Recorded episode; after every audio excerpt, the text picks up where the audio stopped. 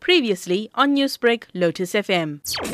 This morning, the suspect went to his ex-girlfriend's house at Stonebridge. It was at about 6 o'clock in the morning. And he, he shot the victim on the upper body and was, uh, the victim was rushed to the hospital for medical attention. The suspect then fled to the scene to Greenbury. We suspect it was his home and he was threatening to kill himself. After the hostage negotiators were called to the scene and they were they negotiated with him up until he handed himself over to the negotiators.